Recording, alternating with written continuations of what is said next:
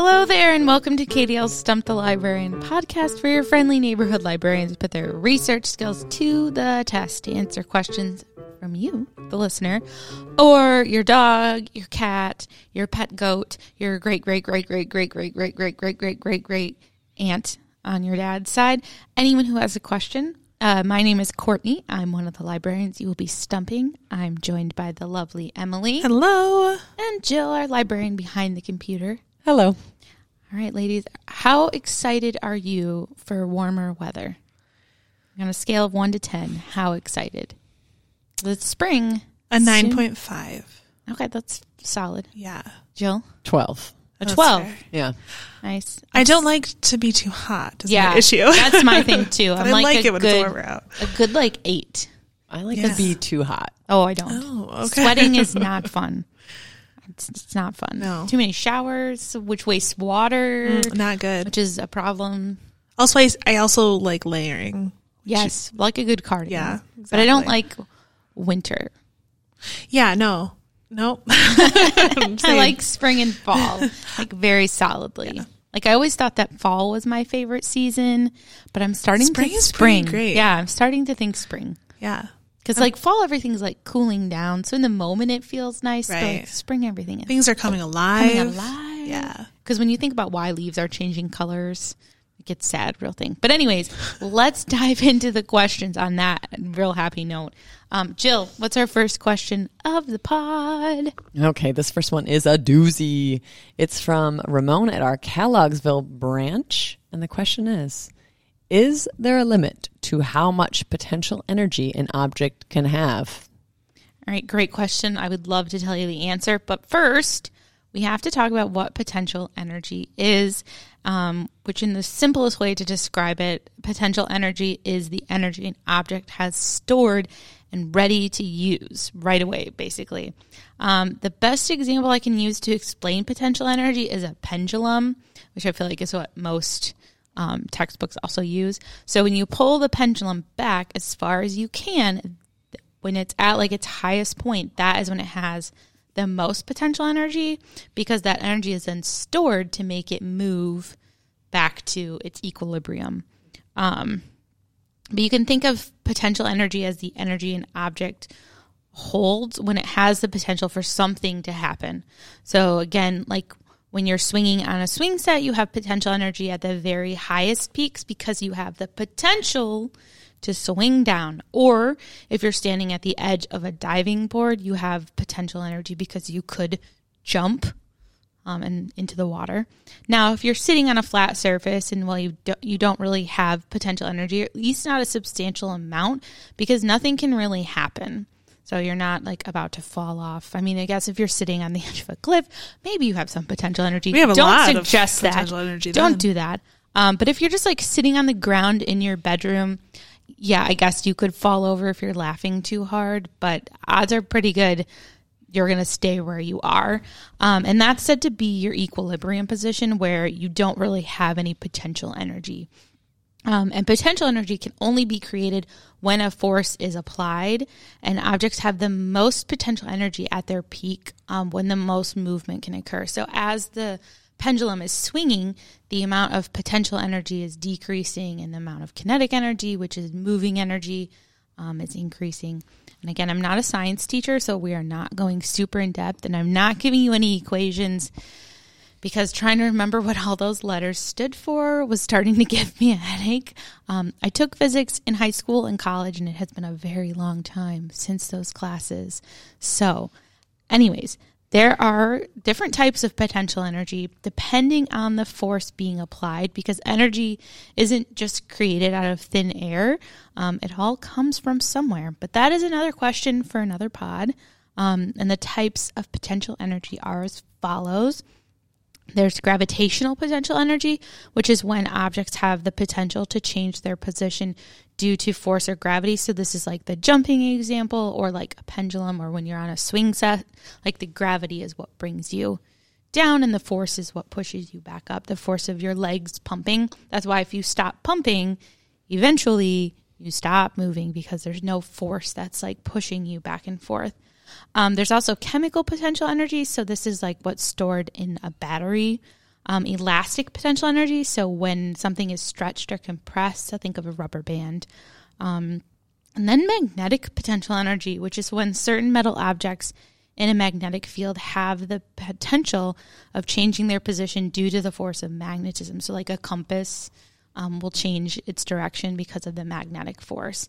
Um, so, circling back to your question, Ramon, there is a limit to how much potential energy an object can have.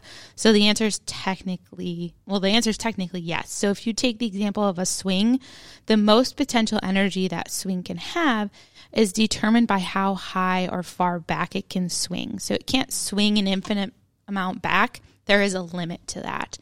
Um, and it can't like it can't go higher and higher infinitely. And also the law of conservation of energy says that energy cannot be created nor destroyed. So there is a fixed amount of energy in the world. I'm sure it's a super high number and I'm sure we don't even know how much energy, but it can't be created or destroyed. So there has to be a limit somewhere. But like on a swing set or like a pendulum, um, or like if you're jumping, like there's only so far I can jump and only so long I can jump, which gets tested in story time pretty regularly. Every story time I tell myself, why do you put so many songs that involve jumping? Because they're the they're the best. They are it's the a best. great cardio workout. I've started, well. I hope none of my story time friends are listening to this. Um, but sometimes towards the end, it turns more into like a bounce. Like my feet don't actually leave the ground sometimes because I'm like, I'm done. Uh, Or will you like switch from feet to feet, like hop on? Yeah. yeah, yep, yep. Jumping is very like because I do jumping and counting, and it gets less enthusiastic as we go on. But that is my answer to your question, Ramon. If you have any more energy questions, you can always submit them or ask your physics teacher. They will probably be able to answer this a lot better than we are, but we gave it a shot. So, Jill, do you have a fact of the day of the pod? I'm really happy that you answered that question because uh, you did a great job with that, and I understand potential energy for five minutes until I instantly forget when we leave this room. But um, potential i like to think of it as you have the potential to do something you know That's like good. potential energy so next like, time I sit on the edge of the cliff, I'm going to say I have a lot I of potential. so much Courtney told me about this. i have so much potential right now anyways what is our fact of the day Okay, this book has been sitting on my desk for so long, and it has the prettiest cover. Look at how pretty that is. Ooh. It's got mm. little things all over it, and it's called the Encyclopedia of Unbelievable Facts, and the pictures are of all the facts that are in this book. So, I have two facts because they're short and they're just Yay. just too Two exciting. facts what Yes. a day And then a made up fact. Oh, do Oh, we no. have to Do we have to guess? No, no, no, no. Oh, no, okay. no guessing. emily have had moments of panic. I know, I know. I saw Emily's face. Okay. Um, but th- these are this is a cool book because it has like a question and then the answer. So you could check this book out from the library and then drive your parents crazy by saying which animal has thousands of teeth and then stare at them like I'm going to do right now. Okay, which animal has thousands of teeth? Sharks Sharks. Yeah, I know sharks is a good one. I mean that is probably true, but that's not what the answer is here. Oh. Ah, It of is course. a slug. Wow. I'm so. Wait till you hear the rest of this fact. As a slug chomps, thousands of tiny teeth on a circular band nibble like a saw. I. Wow. Are you I just looking looked up up a by this? picture. i knew you were looking up a picture It's crazy. Everybody look up a picture Yeah. of this. It's the very first Google search says slug teeth close up. That's what you want. Ooh i don't want to see it that, that Okay. sounds like nightmares Are you ready for this next one? Yes. Next i fact. guess yeah this is this is in the vein of the podcast, not as creepy. So we, we've talked about this a lot. What do you call a group of hyenas? Uh, oh a cackle yeah. Oh, Yeah, I it was gonna say laughter. It's a I knew it was cackle something with laughing. or a clan. And this is my favorite uh, sub fact here. And by the way, a group of pug dogs is called a grumble. Isn't that cute? the so best. here's the made up fact. We have two cockapoos and we say a group of cockapoos is a cuddle. So when you have them both on your lap, we say, "Oh, you have a cuddle of cockapoos." that is cute. Your cockapoos. That's are a good made up fact. I like that. it one. is good. It is good. Uh, feel free to call your cockapoos that if you have. No. No, no. All right, here's the next question. This is from Annalise, age 13 from our Wyoming branch. How does being mute work? Can they not talk if they even try? Can they play an instrument? All right. So, how does being mute work? Um, a medical definition of muteness is an inability to speak. So, the first question we need to answer is why are people mute? And that answer is huge. There are many, many, many reasons why people can be mute. And actually, how does being mute work? Is different for the different reasons as to why people are mute. Um, and the answer to can they not even talk if they try varies for different reasons of why people are mute. So it's a very complicated question, and which makes it a great one. Um, and we are going to skim the surface for a few reasons of why people are mute and explain pretty briefly why that might be. Again, our podcast is only 30 minutes, so we can only get so much information definitely recommend looking into the resources to learn more in depth. Um, because all this information that we're going to share is simplified. So, if you have one of these diseases that we are going to briefly touch on here, please be aware that you are much, much more of an expert than we are. And if we say something wrong, please let us know. You can email us at stumpthelibrarian at kdl.org. Um, but do know that I know we won't say enough about any of these diseases. Um, but the first possible reason for muteness is apraxia, um, which is a big word that means your mouth and the muscles in your mouth don't work the way that they should for speech. Um, sometimes children can be born with apraxia, and sometimes adults have this from either an injury or a disease like Parkinson's. And apraxia is a word that covers a lot of different causes, but it basically means at its root that your mouth and tongue don't work properly to make words. Um, because this type of muteness covers many different diseases or possible injuries, each person isn't going to be exactly the same. But generally, people can get treatment for this type of muteness. There are speech therapists who will help improve their speech. Um, and again, each person is different. But generally, this type of therapy takes time and patience and lots of support from your friends and family. And if they can play an instrument depends on how severe their injury or illness is. Because to play an inst well, to play an instrument that would involve your mouth. So I'm thinking like a like a clarinet or something like that. It should not affect your ability to play a string instrument, um, like a viola, violin, a cello, or a guitar. So mostly those like band instruments. Um, the second possible reason for muteness is aphasia. Um, and this is a big word that means your brain can't understand or use language because of damage to a specific area in your brain. So we all know there are different areas in your brain that are responsible for different things. Um, so this damage can be caused by a traumatic head injury or by a stroke. And doctors use this word in different ways, but sometimes it means complete loss of language or muteness, and sometimes it just means less language. Um, so Jill's grandpa actually dealt with aphasia after he had several strokes. He could talk, but he thought about his words more and talked much more slowly. Um, with aphasia, a person's intelligence is unaffected, just the ability to express. For example, Jill's grandpa would still correct uh, her grandma's fuzzy memory of things just a little more slowly. Um, as with apraxia, there's no one treatment for this, but speech therapy and other therapies can help someone to recover their speech. Because this one is specific to the language center of the brain, it is likely that the person could still play an instrument um, if their injury does not affect other parts of their brain. Um, there's two more. Are you ready for them? Mm-hmm. All right. The third possible reason that we're going to talk about, again, there are lots of reasons um, for muteness, is psychological causes for muteness, which doctors call selective muteness. Um, it's almost always found in children and is closely tied in with anxiety. Um, it is called selective mutism not because the child who is dealing with anxiety chooses to be mute, but often because the child dealing with anxiety is sometimes mute and sometimes not. And yes, they can talk and probably play an instrument as well. And there's treatment for this type of muteness um, through counseling and lots of support from, again, your friends and family. Um, and I just want to say that muteness has does not typically have anything to do. Their intelligence is not affected. So just because someone can't use their words in the way that most people can doesn't mean that they don't have a lot to share. Um, and the fourth possible reason for muteness is deafness. Um, most of the time, deaf people have functioning vocal cords, but it is challenging for someone who has always been deaf to use their vocal cords because they can't hear themselves to modulate the sound of their voice. So, some deaf people do not communicate with their vocal cords, and others may. Um, and as far as deaf people playing instruments, they can. In fact, this is a good another fact of the pod.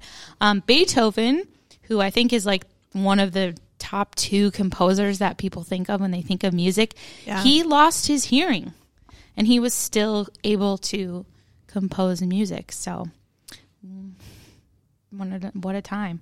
Um, so to answer your question, Annalise, sometimes people who are mute can talk, sometimes they can't. Sometimes they can play instruments and sometimes they can't. And people are mute for many, many different reasons, more than just the four we talked about today, and although these are the most common reasons. The best thing to do if you're interacting with someone who is mute or is having a hard time speaking forever, for whatever the reason is, is to be patient and kind. Listen, ask for clarification if you need to, and protect your hearing. Although some people are born deaf, there are many musicians who speak about uh, speak out about protecting yourself from hearing loss because they themselves have experienced that through music. So don't blast our podcast super loud into your AirPods. No, and your AirPods will tell you Well, yeah, if you're playing it too loud. They will. So listen up. That's good. But thanks for that question, Annalise. We hope we answered it to the fullest of our abilities. Jill, you have a book to share, though, related to that question. I do. So I answered this question and it was fascinating, and I felt like I just had more to say about um, uh, specifically the deafness part of it. Um, uh, the deaf community and deaf culture is is just really interesting, um, and it's it's different than other. Um, uh, First of all, people in deaf community do not consider it a disability. It's a cultural and language difference, and and that's um, that's something that is is different. And so this book is written by a deaf author, and is a historical fiction book. I read it when it first came out, um, so it has been a little while, but I wanted to share it with you. It's called "Show Me a Sign," and it is about a community on Martha's Vineyard who um, had a high hereditary uh, of, of, of deaf of deafness. There was just a lot of people on Martha's Vineyard who were deaf, and even people who weren't deaf spoke in. And they did not speak in ASL. It was a different sign language. I think they call it MSL or like or MVSL, Martha's Vineyard sign language. so it's there a are lots little of different. different variations of sign There language. are. Like there's a British one, so it's very interesting. It is, and well, and that's well, why even they just say as the like language barrier, yeah, right? Yeah. Even just as like our language changes and we have Yeah. like new words that are cool for a while and stuff. I mean, it's the same with with ASL or or any other, Other um, sign yeah, signing language. Yep. Yeah. Mhm. So this, I, I thought that was fascinating that they, you know, have a whole community of people who use sign language, whether they are hearing or whether they are deaf. Mm-hmm. Um, so that's the premise of the story. But then there's this bad guy, this cunning Ah. scientist guy who Oh. comes to the island and tries to figure out why everybody on this island is deaf. And actually, that's still a mystery. Like they don't totally know why. Why? Ooh. What was going on that everybody um, was deaf? Um, but he kidnaps the main character no, and takes her. You will have to read for yourself to Oh see what happens. Don't be too scared because there's a sequel that I just started. it's called Set Me Free. man, That- that gotta read that book. It's Yeah, a- that sounds- it was really good. I read it so mm-hmm. fast when Yeah. I first read it, whenever it first came out. Highly Well, recommend. thanks for sharing, Jill. We have one last question, don't we? we, do. Emily's turn. And the question is from Santiago from our Wyoming branch. And the question is Who thought of making a teddy bear? Great question. Um, so if you listen to our last episode, you will have already heard this spiel I'm about to say again. But I think it's important to say again that with every invention, for the most part, um, that we tend to think of like who was the one person who first invented whatever, or the one person who thought of whatever. Often it's an idea that many people have had. Maybe not all people have been able to execute it or work through all the kinks of their idea or market their idea, but often there are similar ideas out there. And to that point, we tend to skew, um, at least in America, our history to favor white men who have invented things. And often in America, we also look at you know, American inventors and credit them before we really look at anybody else. Um, so I'm going to tell you two makers of the teddy bear. So we'll start first, um, way back in the day, just to talk about like dolls in general. The very first dolls were made out of like hard things like wood or incredibly delicate things like clay. Dolls or toys, um, you know, are often made to distract and please children and have been around since children, whether the item was intentionally made by adults for kids or by kids who are just, you know, creative and wanting to play. Um, so then moving forward to soft dolls or rag dolls, those came around about 2000 years ago and are thought to be kind of like the oldest continually made dolls in creation. The term rag doll comes from the fact that these dolls were made from scraps of whatever was around. They were stuffed with things like rags, papyrus, hay. Um, they were woven with colorful string and trinkets, and they remained popular. Um, but were, of course, um, there were different uh, iterations of dolls throughout the time even with the rag dolls. So, like porcelain dolls were very popular in Europe starting in the mid 1800s. But also in the mid 1800s, 1830 to be exact, and also in Europe, the Industrial Revolution started, um, which made toys, the toys that were being made already, it made them easier to um, make them in larger quantities, so they were easily, more easily accessible, um, and made in mass rather than handmade. So they didn't rely on elves in the woods. They to didn't, though. You would They didn't have the think. Herr Bürgermeister. I do think they probably him. make some pretty great toys, though. Elves in the woods. Just fidgeting the year with, or what was it? Santa Claus is coming to town. That claymation movie where the Oh kids are my, yes, banned from getting Burgermeister, yeah. Burgermeister, and he bans And everything's all drab and awful Until they get no toys. Until they get toys. And happy. makes the world better. So, since we're talking about Europe, let's stay here a little bit longer because in Europe in the late 18, 1800s, through kind of like an intersection of like many different events and things happening, a woman named Margaret Steiff invented a sewn elephant meant to be a pincushion. Um, this was specifically in 1879. She sewed this elephant on the very first sewing machine that her little German town had ever seen. This was a sewing machine that she was able to get with her own money, though she had a disability. She learned to play an instrument and she was able to um, make her own money and buy this sewing machine. So she went on to sew all kinds of animals. And again, these were not animals that she came up with. Um, these were from from patterns that she found published by others. So she realized that not only was she great at making these stuffed animals, but she could make them a little more accessible for her community. Um, Oh, that's nice of her. I know she's a lovely human. I love stuffed animals. Yeah, and and from what I've read, hers were like very endearing and very like sturdy, just like great heirlooms to pass down. Um, so yeah, she wanted to make them more accessible um, for people who weren't great at sewing, didn't have the time. I mean, she had a sewing machine, which nobody else in her community did at that point. So soon, a stuffed animal. Um, from made by her became a popular gift because it was easier to play with than the porcelain dolls that were popular at the time um, that I mentioned earlier, and it was sturdy and she kept them relatively inexpensive. She would do so well making these animals that she ended up uh, being able to expand a business internationally. Um, and in 1902, with the help of her nephew, they began making and marketing lots of animal stuffed toys, but specifically um, bears, stuffed bears, so teddy bears. So that was in uh, 1902 in Europe. But then um, that might not be the story that everybody's familiar with because there is an American story that, again, also happened in 1902 in America. A Russian immigrant named Morris Michtom, who was a candy shop owner, which is lovely, um, produced a stuffed bear uh, designed on a cartoon that was made of President Teddy Roosevelt.